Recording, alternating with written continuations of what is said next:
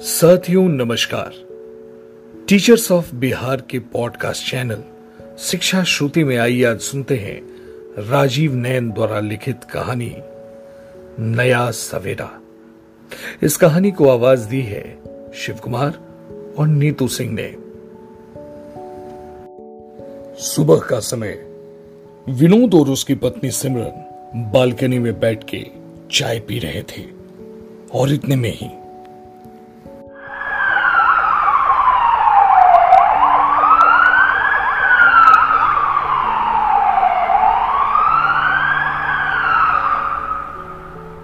सिमरन ये एंबुलेंस की आवाज़ सुन रही हो ना?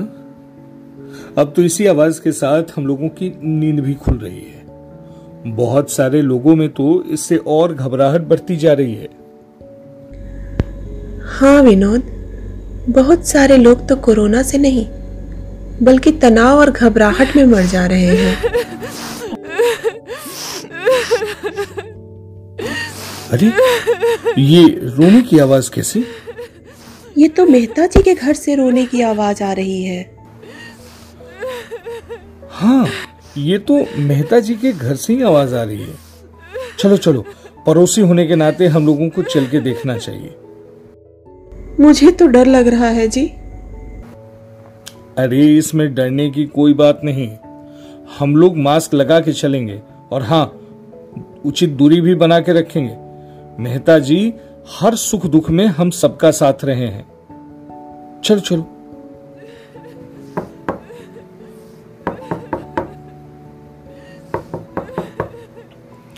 क्या हुआ बेटा? ये रोने की आवाज़ कैसी है? वो क्या है ना अंकल? हाँ हाँ। बोलो बेटा। अंकल पापा कोरोना पॉजिटिव हो गए हैं। अरे तो इसमें इतना घबराने की क्या बात है? चलो चलो, कहा है पापा? अरे मेहता जी आप घबरा क्यों रहे हैं? मिसेज मेहता, आप पहले शांत हो जाइए। यदि आप ऐसे करेंगे तो मेहता जी का क्या हाल होगा? सुनिए, इसमें घबराने वाली कोई बात नहीं है। सरकार के द्वारा अखबार से लेकर के टेलीविज़न में इसके बारे में बातें बताई जा रही हैं। अंठानवे प्रतिशत मामले घर पर ही ठीक हो सकता है। इस बीमारी में हिम्मत और धैर्य से कार्य लेना चाहिए। जो जो सिम्टम आए, उसके अनुरूप दवा ले लें। जैसे बुखार हो तो पैरासीटामोल ले लें। सबसे पहले आप अपने परिवार से अलग हो करके एक कमरे में स्थान ग्रहण करें। चौदह दिन तक वहीं पर पौष्टिक भोजन लें। योग करें, व्यायाम करें, गाने सुने, किताबें पढ़ें। दिन में तीन कम से कम दिन में मैं बता रहा हूँ, मेहता जी, ध्यान से सुनिएगा मेरी बात को। दिन में कम से कम तीन बार गर्म पानी का वाष्प लें। और हाँ, गर्म पानी का ही सेवन करें। हल्की फुल्की सांस की समस्या में आप पेट के बल लेटकर अपने ऑक्सीजन लेवल को भी मेंटेन कर सकते हैं। अपने परिचित चिकित्सक के संपर्क में रह सकते हैं। और एक बात का ध्यान रखें, जब इससे ज़्यादा तकलीफ़ हो, तभी अस्पताल जाएँ। और हाँ किसी तरह की समस्या हो तो हम लोग है ना?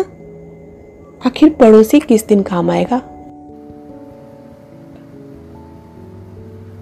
अरे विनोद भाई अब तो मेरा मन हल्का कर दिए भाई। अब ना, अब मैं घर पर ही सेल्फ क्वारंटाइन होकर के अपना ध्यान रखूँगा।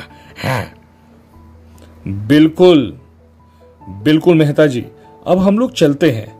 और रोहित बेटा, तुम अपने पिताजी का ख्याल रखना।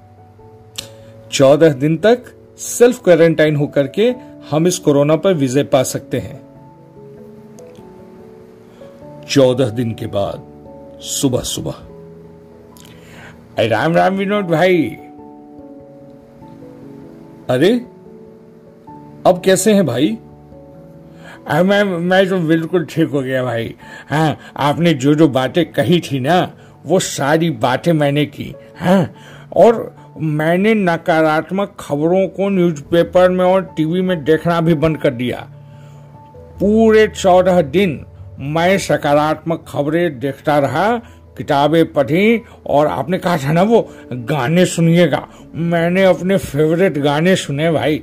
हाँ और अगर हाँ आपने हमारे मन का सारा भ्रम दूर कर दिया, आपने मेरे अंदर जो जो शक्ति आई है ना, वो एकदम सकारात्मक ऊर्जा है भाई, और अब मैं बिल्कुल ठीक हूँ।